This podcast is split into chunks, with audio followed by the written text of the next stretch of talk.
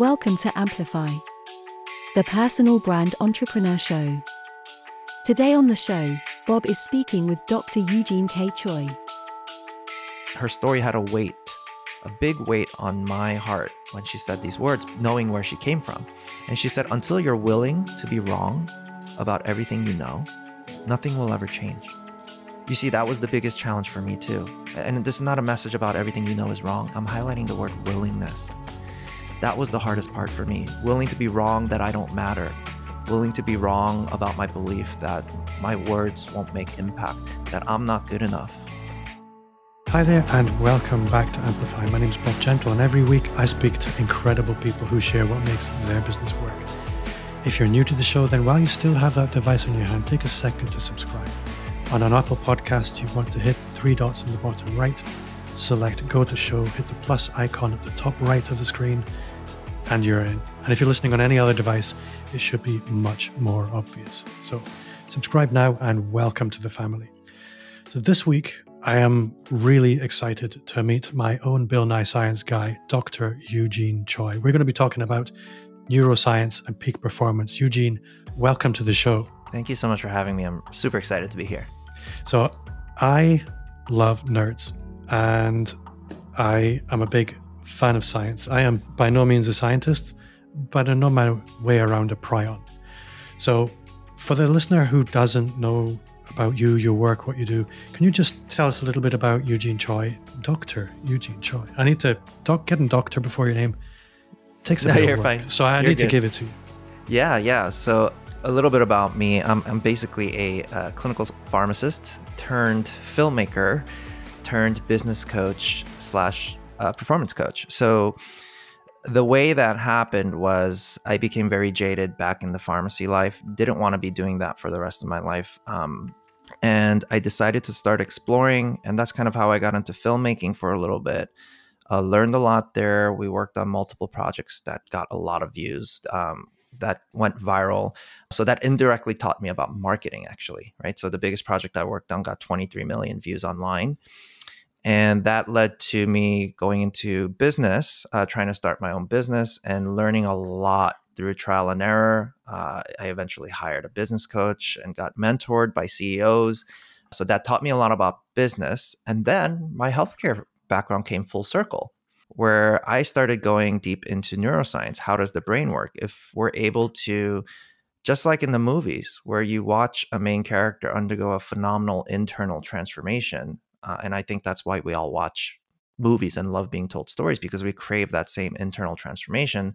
Neuroscience turns out is the thing that helps you figure out how to do it in real life because the big aha moment for me when I started doing this research, which was really shocking, was for I realized that for a majority of our, our adult lives, the part of the brain that has your critical thinking skills, your creativity, your problem solving skills, your empathy, all of these amazing, amazing capabilities of the brain is actually shut off for more or less 70% of our adult lives. So, what I do now is I show people how to get out of that at will. Just like it's a muscle you can flex, it's the same thing we can do with our brains.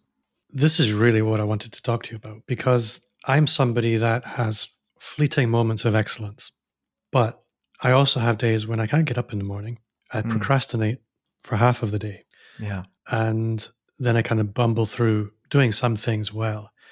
Consistency is a problem, and I think consistency is a problem for a lot of people. M- Many entrepreneurs, they're great at what they do, but like you said, they've only unlocked a small percentage of that potential.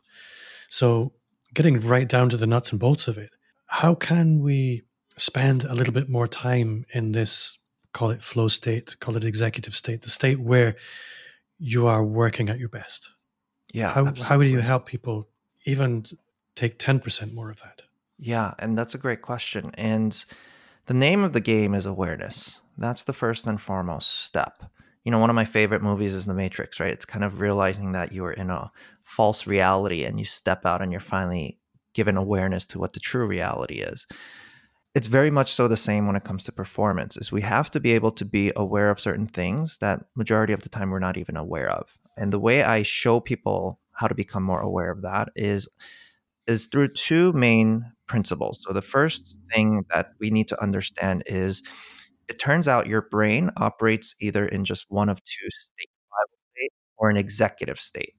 So the thing to know about what is a survival state, it's that part of your brain, if you want to geek out on which part of the brain is called your amygdala, and it's that part of your brain that's reactive. It reacts without thinking.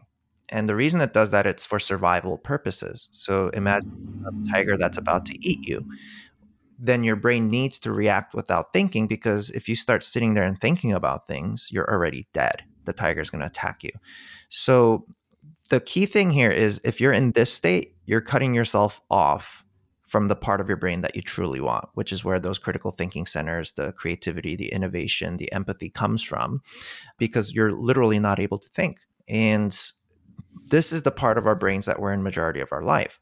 The executive state, uh, which is right behind your forehead, it's your prefrontal cortex for the most part, is where a lot of these amazing capabilities come from in the brain. Humans frontal lobe where the prefrontal cortex is it's 40% of our brain it's the highest ratio compared to any other animal out there we don't turn it on as much as we'd like and it's because it's not because we're surviving from actual life threatening scenarios. Like we're not running away from saber toothed tigers all the time. And it brings up this question well, why are we in it for a majority of our life? And based on research, more or less 70% of our adult lives. And we're cutting ourselves off from our highest level of performance. It's because of emotional survival. You see, when we experience emotions that are uncomfortable, think about how often you might feel anxious, frustrated, annoyed, tired. Your brain views that as a threat because research shows that emotional pain can be just as painful as physical pain in the brain, the way it processes. So the brain still processes as, as a threat. So then we have to think about well, how often do we feel anxious? How often do we feel sad? How often do we feel frustrated? Then you just cut yourself off from the part of the brain that you need in the first place. I think this is really, really interesting because one of the challenges that I have working with clients and I see it with business owners all the time. Mm-hmm. And I'm I'm going to speak at a quite a superficial level here. Is there's always something that feels more important than, for example, creating content. Creating oh, yeah. content, it's it's never urgent. It's mm. important, mm. but it's never urgent. And people spend a lot of time reacting to the things that seem to be urgent, those things that are on fire, those balls that are rolling down the hill towards them. Yes. And what you're describing really, in practical terms, is this.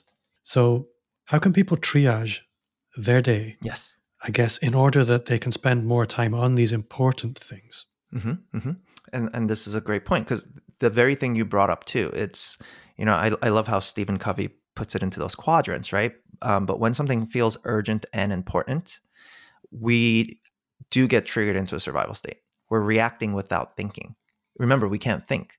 So we can't even look at the whole picture. When you're in survival, you literally develop tunnel vision, right? If a tiger's in front of you about to eat, you're not sitting there going, "Hmm, let me look around all of my surroundings right now." Yeah. We're literally not doing that. We're we're in tunnel vision.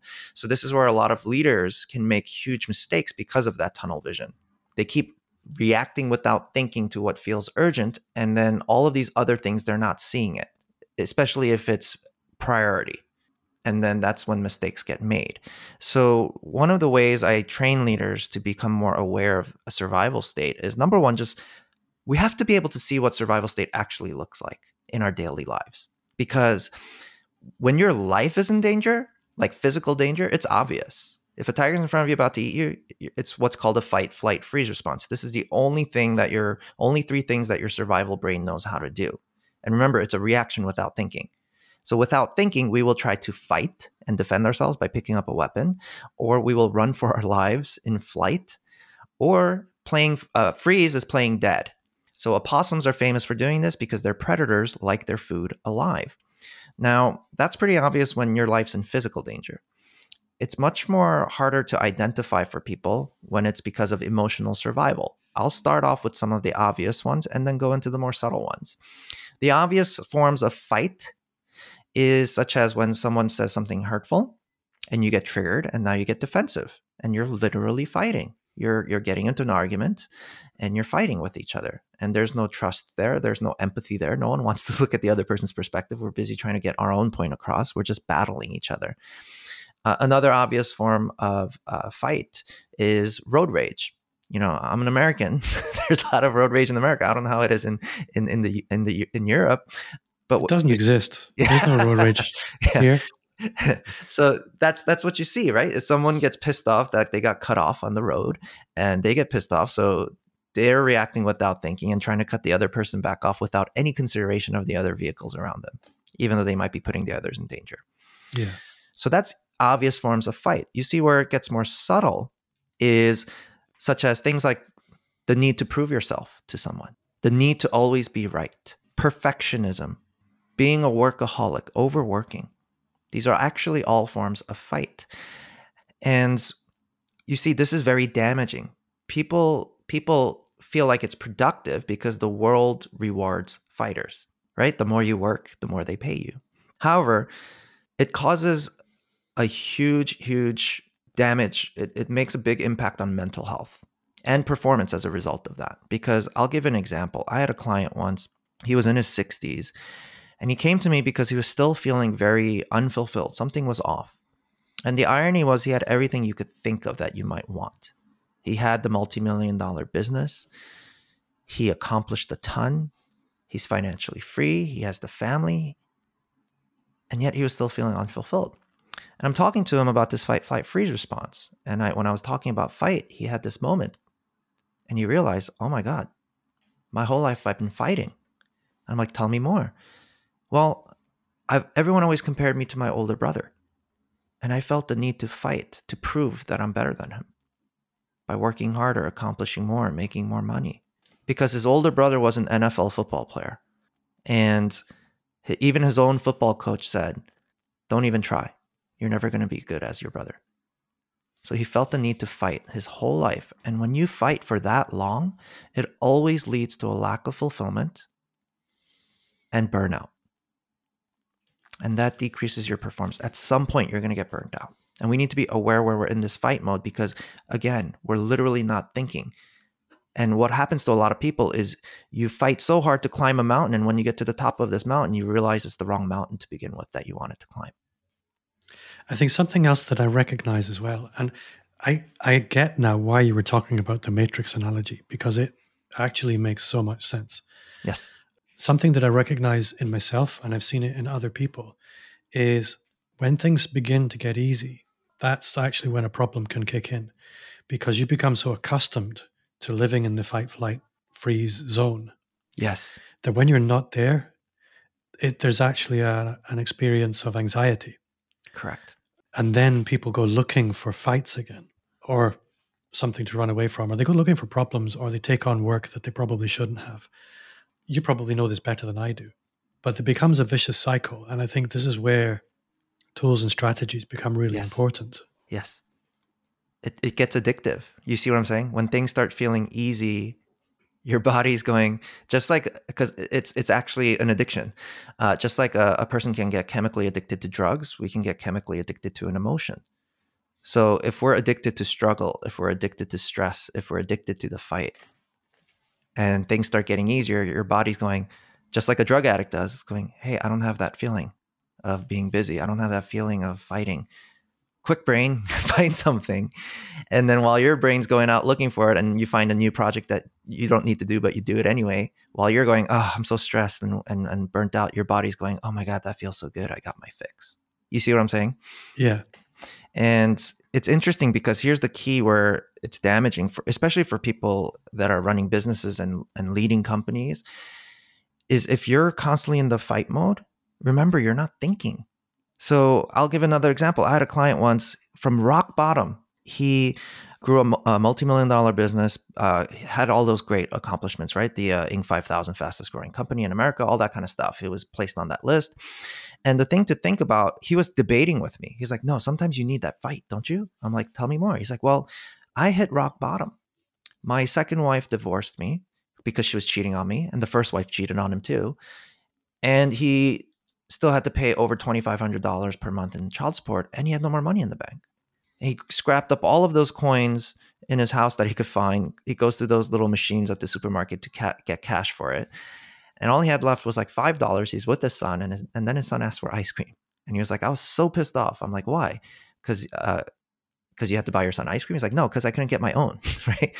And he said, from that moment on, he's like, you don't understand. I had to fight to get to where I am today. And the the way he described it was, I had to keep my head down and my shoulder up, and I was bashing through brick wall after brick wall after brick wall. And that's what got me to where I'm at today. And that sounds like a very compelling argument, right? And I was just approaching it from a place of curiosity. I was like, well, now that we both discuss how the brain works and you know there's a specific part of your brain that activates even more performance and helps you see even more opportunities and solutions and what if as a thought exercise because this is not about what should have happened because the past is the past what if because you've developed a skill to be in your executive state more often what it gives you the ability to do is even if it's just for a moment you it's what gives you the ability to put your head up and your shoulder down and maybe what you finally see is that these brick walls you feel like you're bashing through are only three feet wide. What do I mean by this? There's a lot of other options. Remember that tunnel vision we talked about when we're in survival? Yeah. As a leader, we need to be able to see the whole picture. We need to be able to use our critical thinking skills to be able to come up with creative solutions that are probably there if we just get ourselves into state to be able to see it because we literally can't see it when we're in survival state because if that brick wall is three feet wide, you could have went around it. Or there's many other ways to get to the destination you wanted to go to. It just doesn't feel like it when you're in survival. You feel like you're backed up against the wall and you have no options. And a lot of leaders struggle with the fight response because how much pressure is on you as a leader, right? You have a team depending on you. Uh, you have results you need to produce, revenue you need, goals you need to meet. So it's it's easy to go into that fight mode, and this is what people talk a lot about. It's just like learn how to work smarter, not harder when you're in the fight mode, you're working harder, not smarter. If somebody's listening to this thinking, yeah, I recognize a lot of that, what are some daily practices they should consider in order to, because I'm guessing a lot of this comes down to mindfulness on, on the one hand mm-hmm. um, and clarity of vision on the other. Yeah. What are some daily practices that you know alleviate symptoms on the one hand and help people move forwards uh, yes. more productively and constructively on the other. So, the first and foremost thing to establish here is we just want to be in the executive state as much as possible. And the good news is we can develop those skills to get there on a more moment to moment basis. So, that's establishing that fact. The next thing to understand is we have to be aware of what it looks like. So, one practice we can do on a daily basis, like you said, you mentioned the word mindfulness, it's exactly that. It's just practice being aware of when you're in that fight mode. Because if you can't see if you can't see the matrix, how are you going to get yourself out of it? You're just going to stay in the matrix. You see what I'm saying? So it's number one is I have people be aware of the fight, flight, freeze response. So that's the fight response. We went pretty deep into it because a lot of high performing leaders, business owners, they are actually stuck in a fight response for a lot of their career, their their business for most of their time and that prevents them from achieving a next level of growth. So it's just being aware of when we're in the fight mode. And then we also want to be aware of the flight mode and the freeze mode. The flight mode, a classic example is procrastination. You brought up procrastination earlier. It's our brain's way of soothing ourselves when we're feeling stressed because procrastination, when you think about it, it's whatever task at hand it is that we know we need to do that's going to be helpful for us. That's when a lot of our head trash starts kicking in subconsciously without us telling it to do it, right? What if I do this and I screw up? What if I do this and people will think this way of me? What if I do this and what will happen there? What, what what happens if I screw everything up and it doesn't go the way I want and I don't get the result I'm looking for? Therefore, I will put it off for later so that I don't have to deal with this stress right now. So that's how procrastination works. Um, I'm so glad to finally understand that you're describing my day. Yeah, yeah, and uh, the key thing I'm, I'm bringing all this up because I know it's it's a sensitive topic for some people, but the, I have to preface uh, something, which is there's no judgment around any of this because the moment you judge, guess what? That's a survival response too.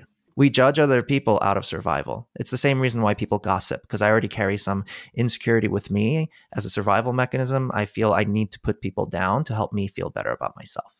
So that's one thing I just want to make sure I communicate is there's no judgment around any of this. This is all about just let's be aware, have a better relationship with yourself, be more aware of what's happening. Uh, this is what gives you the empowerment to change the things you want to change because I give an example, an analogy. Like if you have a piece of broccoli stuck between your teeth, how do you have the power to remove it until it comes into your awareness? Whether it's someone pointing it out to you or you see it in the mirror. So, name of the game is awareness. So, procrastination is a classic flight response. Uh, another um, or if you take it deeper on what, what's more subtle flight responses, is when we start numbing ourselves. Uh, this is where we intentionally distract ourselves for whatever reason. So some people binge watch Netflix and television. Some people eat a tub of ice cream. Some people overindulge in things like alcohol, sex, drugs. Uh, the list goes on to the form of addiction, to the point of addiction. And that's a form of flight. We try to escape from the feeling we don't like feeling that's always been there. So that's flight. Everyone has their own numbing mechanisms. So this again, this is just about being aware, right? Everyone has their own poison they like to choose on how to numb themselves. And the last mechanism is the freeze response. The freeze response is it comes in the form of inaction. It's also playing dead. So if if you ever see someone get caught in a lie, you see how their eyes widen up and they kind of freeze in place. It's their brain going, hey, if you pretend not to exist right now, maybe this person will stop interrogating you. Their heartbeat actually slows down as well to try to not exist in the moment. Where it also comes out is when we get overwhelmed. That's when you wake up in the morning and you don't want to get out of bed. We're staying in inaction. Uh, so we can easily flee into freeze if that makes sense. We can we can run away and freeze as well and shut down. So that's the fight flight freeze response when it comes to emotional survival. And we want to become aware of this because guess what? It brings up a question well what are we surviving from? There's a belief inside that we have about ourselves. Whether i'm not good enough i'm not smart enough i'm not capable uh, I don't matter, my life doesn't have meaning. The list goes on and on about these perspectives we might carry on a daily basis to the point where it's conditioned. It's on autopilot. Uh, it's a really interesting question. What are we surviving from? I actually had to write that down because, from a mindfulness perspective, it's so important to think, well, what are what is it that's triggering me right now? Correct. That clarity, shine a light on the monster, and suddenly yes. it's actually quite small. Yeah, exactly, exactly. You know that that's a great point that you're bringing up because awareness is that flashlight, and when you can finally see what's actually causing these symptoms, that are preventing us from entering into that next level of performance. What you often see is it's not a monster. You see what I'm saying? Because this is kind of what it feels like. You ever watch those horror movies where there's a false scare scene where the music's getting intense, the bushes are rustling, and the reveal is that it's this cute little bunny that just pops out? that's what our uh, survival emotions feel like in terms of what's happening in our brain. When we're starting to feel a certain emotion that's uncomfortable, it feels like the music's getting intense, the bushes are rustling, and it feels like a monster's about to jump out. But if we become more mindful and we're willing to just sit with it and not do anything and just be present, what reveals itself is guess what? It's like this cute little boy or girl that pops out, which is a younger version of you, because that kid is the one that created the belief because dad, mom did this, it made me believe this about me. Or because my friends did that, it made it made that believe this about me. And that's what we're surviving from at the end of the day. It has to do with a belief we're carrying about ourselves. That's the matrix because it's a false belief we carry about ourselves. So, so that's the thing to think about. Yeah, go ahead. Well, what I was going to say next, you've painted such a rich picture there. And I think anybody listening is going to find this extremely useful what we've essentially described is how to identify the matrix and essentially know you're in it. But one of the things that happens in the matrix is once they're in there and they know they're in there, they can start working on their superpowers. That's when the superpowers are unlocked. So, one of the things that I know you're focused on is peak performance. What we're describing so far is breaking out of survival mode and into the executive state. Yes. Move, moving from there into peak performance, into excellence, into more consistently staying in the executive state. What techniques or strategies can people be looking at in order to, for example, unlock your superpowers? Yes. yes. So now that you're aware, because just like I love that analogy, I actually never said it in that way. And I love that because when you realize you're in the matrix, that's when you start bending reality you see what I'm saying? That's when the spoon starts that yeah. famous scene where the spoon's moving and all that. And that's what actually, everyone wants to do. Exactly. And we are all capable of doing that. It just starts with this awareness of being in the matrix, aka survival mode. So once you're aware, uh, there's two buckets that I uh, bring people through to start activating peak performance. So I categorize them into short term work and long term work. So the short term work is when you're aware in the moment, what are some tips and tools I can do right now? And I'll give two right now on the show. The, the, the first one is labeling your emotions. So just acknowledging your emotions. I feel sad. I feel upset. I feel scared. I feel discouraged. Uh, because I'll give you the research around this because I know you know you hear therapists say things like this, but I'll, I'll show the uh, research behind it because it makes it more compelling to actually do it. So UCLA, a university out here uh, in California, did this study once where they had people um, tied to brain scans on their heads to see which part of the brain is active. And uh, they would show photos to these participants of people in their survival emotions, right? Fear, anxiety, anything that feels uncomfortable, right? Fear, anxiety, frustration, anger. And as soon as they show the photo to the individual, the survival brain, the amygdala, immediately lit up.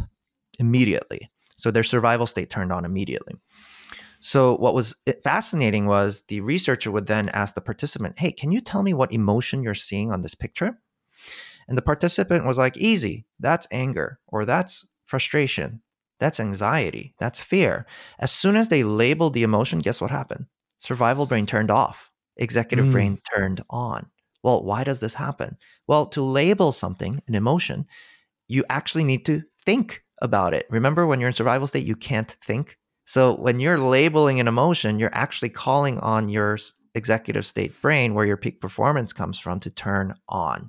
So even if you're doing it on your own mind, where you just acknowledge, I'm feeling anxious right now, I'm feeling frustrated right now, you actually start calling on your executive brain to turn on because your prefrontal cortex is the part where you can emotionally regulate yourself as well rather than stay stuck in the emotion.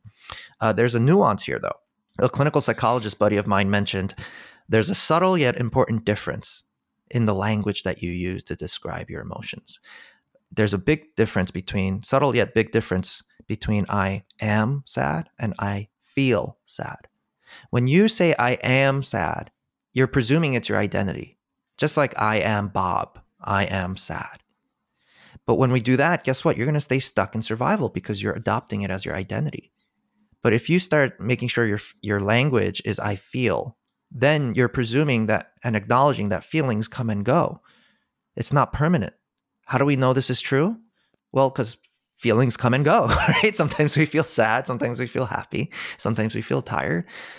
Feelings aren't permanent. So it's important to acknowledge it in that way is to label your emotions.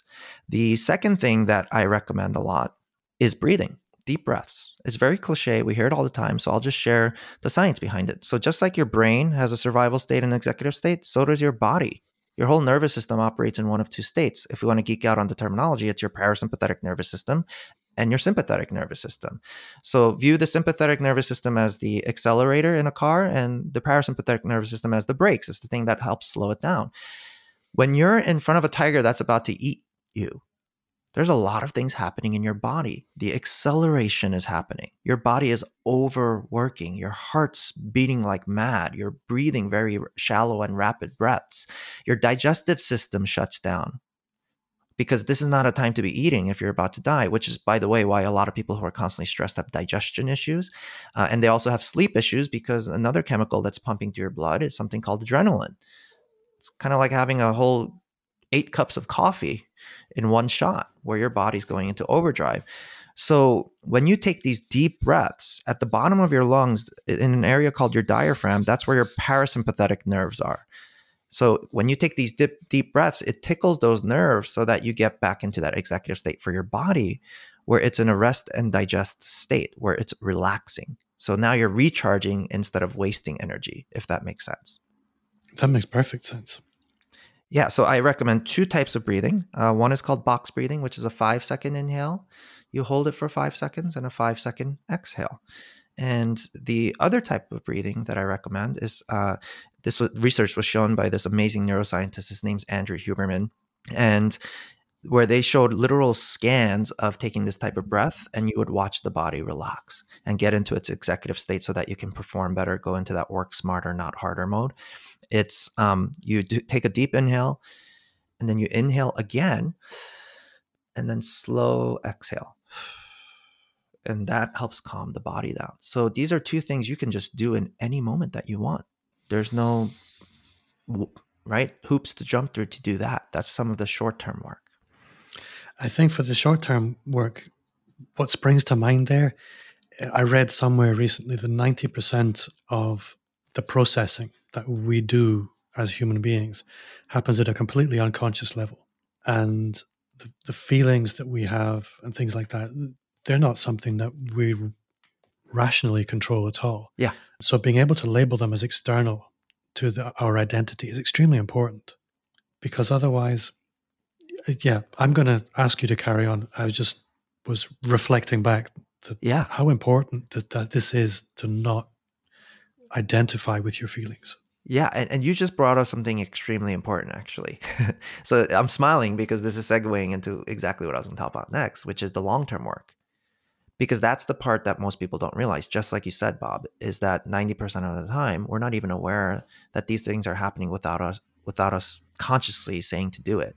So what do I mean by this? Research shows by the time we're about 35 years old, 90 to 95% of the brain becomes subconscious. So what does that mean? It goes on autopilot it, it's it's reacting without th- it's like it's doing it without us telling it to do it anymore because it got programmed that way. So just like you can program a computer to do the same thing at a certain time every day, so does our brain. So just like you're not going down the stairs consciously going, all right, I need to put my left foot forward, my right foot forward, my left foot forward. It does it without thinking, right? It's the same when it comes to our own perspectives, our beliefs about things, our thoughts I don't know if you're aware of this, but research also so, shows that we're thinking about 70,000 thoughts per day, and 90 to 95% of those thoughts are the same thoughts every day. It got programmed to think a certain way. And guess what? A majority of those thoughts are a negative thought about yourself. So think about what part of the brain that will trigger, right? Something that I see a lot is something that I would describe as a success barometer. That, and, and I, this kind of explains it to a certain degree. And excitingly also explains how you can reprogram that Yes. success thermostat. That quite often you'll see people reach a certain level of income and then for some reason they just stop progressing. And it's not because of lack of potential, it's not because of lack of opportunity. It's because at an unconscious level, they feel that's where things should be. And some people push way beyond that. And, and it, it's not because they're luckier, it's not because they're smarter, it's because they reprogram this barometer, this thermostat. And, and for me, this is an element of what you're describing. Yeah, and and this I, I see this so many times now. It's like we have an idea of what's we programmed in our minds what we think success is, and what I actually think is happening for a lot of people is they reach that metric, like they hit that seven figure mark or whatever, and what happens is the the reality starts shifting a little bit. They came face to face where it's just like what I thought was real maybe wasn't real, they're they're at the edge of the matrix if that makes sense. It's kind of like that moment of i don't know if you've ever seen the movie truman show with jim carrey. It's like kind of like that moment where Yeah. you're finally at the end and you're like what? This isn't real? It's like what? I thought i was going to be happy now. I'm not happy. Right? So it's like then they don't continue to fight for the money in survival because they thought that was the thing but then when you get aware of oh i still have my trust issues. I still have my blank issues challenges and you get a little jaded and that's when you're starting to step out of the matrix a little bit because you see here's the thing to understand is that your reality and my reality probably look extremely different. Everyone's reality looks very different. But here's the thing your brain gets very easily fooled into what's real.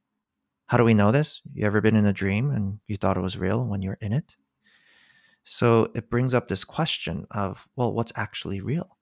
Is our definition of success real is this perspective I carry that I have to work my butt off to achieve X amount of dollars or achieve this accomplishment actually real? Because at the end of the day, when you break yourself out of the matrix, you can find out what's real and it's always empowering. And then you get to experience the joy of feeling pulled towards something instead of feeling the obligation of having to push yourself there. That's what passion, purpose, mission it truly is. So, in my little ramble about the success thermostat, and you much more eloquently explained what was going on there and what people can be doing about it, I kind of deviated you from the long term strategy, which I really want to come back to and not have you end the interview with not having gone through that because that's so important. Yeah. What are some long term things people should be doing? Absolutely. So the long term is the actual rewiring of your neural networks in your brain. And we can teach ourselves how to do this. We can learn how to do this with the right support, right, the right training. Because if 90 to 95% of your brain is subconscious and it's doing these things on autopilot, and as your awareness is getting more expanded on what's actually happening within you, then you want to do the long term work of getting the appropriate support to help you rewire. And that takes, there's uh, two main ways that I do this. One is just through actually training people, right? I work with people. And the second thing I use is technology. So it turns out there's technology that can actually give you in live time feedback on what state you're in survival or executive state. So I use two pieces of technology. It's uh, neurofeedback and biofeedback. That's what it's called. So I'll just go into the neurofeedback real quick because I find this fascinating. It's it's basically what's called an EEG device, electroencephalogram. It's the same technology you would use in a hospital at a neurology clinic or at like a sleep lab when they're measuring your brain waves at night. Imagine you put some headphones on, you turn on the device and turn on the app, and um, you might hear some calm, peaceful rain, for example so basically that what that's saying is hey the device is measuring your brain waves and it's showing that you're not in the survival brainwave you're in the executive state good job but the moment you start worrying stressing getting anxious uh, it's going to turn into a thunderstorm because it's signaling to you in the moment hey you're going into survival again come back so just like you can work out your your physical muscles to get stronger, you can actually work out your mental muscles to get stronger. Uh, that's why that's where mindfulness plays a huge role in is you're actually mentally working your working out.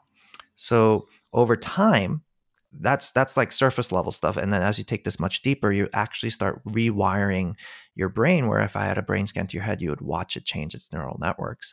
And over time you start changing as an individual. Um, so that's the long term work because these are programs that have been reinforced in our brains for years if not decades right? So if at four years old you got bit by a dog and you thought now you might form a perspective that all dogs are dangerous. Your brain reinforces that belief for the rest of your life until you make a decision to change it and become aware of it. So um, we carry a lot of these deeply embedded perspectives, beliefs, realities, false realities in our brain. So the long term work is to dive deep and figure out what those things actually are because it always has to do with the perspective that you carry about yourself and about the world. That is so interesting. And I think for the listener, there is some training on your website where people can go deeper on this, mm-hmm. which I've had a little look at, and it's really, really good. So, if people are interested in that, where can they find it? Yeah, on my homepage, it's uh, destinyhacks.co, and there, and it's right there for the free training. One thing that I recognize a lot of the time when people are trying to build their businesses online, which is really my area of focus, but also in all kinds of careers that we don't have an information problem really. If you want to learn anything, if you want to know how to do anything, you can go on YouTube, you can find out mm-hmm. how to do it. So success isn't an information problem. Success is a becoming problem. And one of my podcast guests summed this up for me the best I've ever heard that your business will grow when you grow. And this conversation for me today was extremely insightful in terms of how to grow it's it's really really powerful. But I'm curious to know, alongside all of this, what your journey has been like in terms of you've had to become a content creator, you've had to become an entrepreneur. It's not an easy journey, and I'm curious to know what have been the challenges for you, and what's what's been your practical application of this on that journey. Yeah, uh, can I share a quick story about that on what? Oh, please. I want to I want to illustrate what became the hardest part.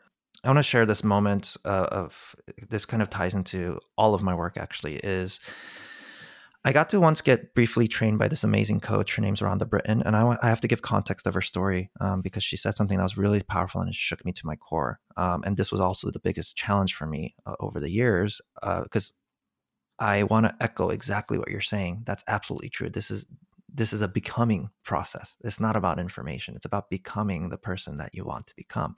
So she, Rhonda Britten, at the age of 14 years old, parents were in, uh, divorced and they were going out for Father's Day brunch with the family. So mom and Rhonda are heading outside of the house while sisters are still getting ready. Dad pulls up to the curb in his car, gets out of the car, heads towards the trunk, says he's going to go grab his coat, opens the trunk but doesn't grab his coat, grabs a shotgun.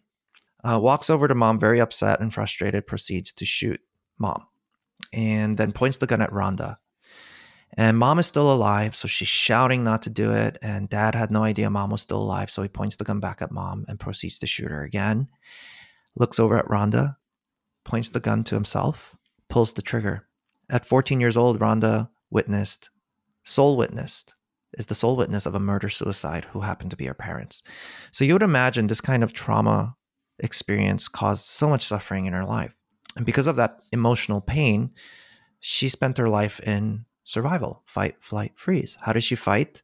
She kept her grades up, thinking maybe if I keep performing, this pain will go away. So she fought to get rid of the feeling. And then she went into flight mode a lot too. Through alcohol, she became an alcoholic. And she did the biggest form of flight, which was she tried to attempt to take her own life three different times and commit suicide. And freeze is you wake up in the morning, don't want to get out of bed. Well, she turned her life around one day after all of those survival mechanisms. And she became this amazing coach that helped a lot of other people. In the 90s, she ended up with her own television show that won an Emmy Award. And she's been on Oprah not once, but twice. And I share her story because she said something. It, her story had a weight, a big weight on my heart when she said these words, knowing where she come, came from. And she said, Until you're willing to be wrong about everything you know, nothing will ever change. Until you're willing to be wrong about everything you know, nothing will ever change. You see, that was the biggest challenge for me too. And this is not a message about everything you know is wrong. I'm highlighting the word willingness. That was the hardest part for me. Willing to be wrong that I don't matter. Willing to be wrong about my belief that my words won't make impact, that I'm not good enough. Willing to be wrong about that. So, this is very much so a becoming process because those are the beliefs I carried with me at a core level and that was the challenge. And we often there's a saying that we're uh, you know we become experts at what we need the most of for ourselves. That's very true because i very much needed all this stuff that i'm doing to help other people as, as well. I think that's a fantastic place to stop. I'm still uh, that that's still echoing in my head that unless you're willing to be wrong about everything nothing will change. It's really powerful. I would invite everyone to spend a few minutes thinking about that because i see it everywhere Eugene, if people want to connect with you, if they want to go deeper with you, how can they do that? Yeah, I do have a podcast as well if they want to uh, hear some more content. Uh, it's the Neurohacking Podcast, and you can get that at neurohackingpodcast.com.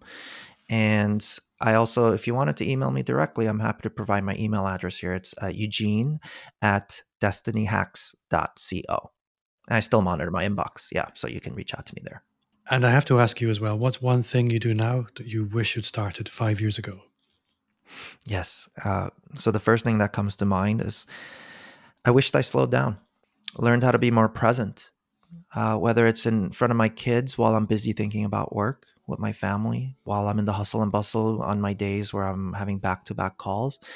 I wished I created more space to slow down, practice more gratitude, meditate more, be more mindful, um, because it's in those very moments that you the idea comes to you that's the game changing idea for your business. It's in those moments that help me you know double triple my business in a year from one thought. So yeah i wished i slowed down more. I think that's a great answer because i'm told that i need to be more present as well. And i think for anybody listening you probably need the same and you've offered some extremely useful tools for that today. Dr eugene choi you have been an awesome guest. I've been thrilled to speak to you. I know i'm going to be speaking to you again now, thank you so much for your time. Thanks so much for having me, Bob. This was a blast.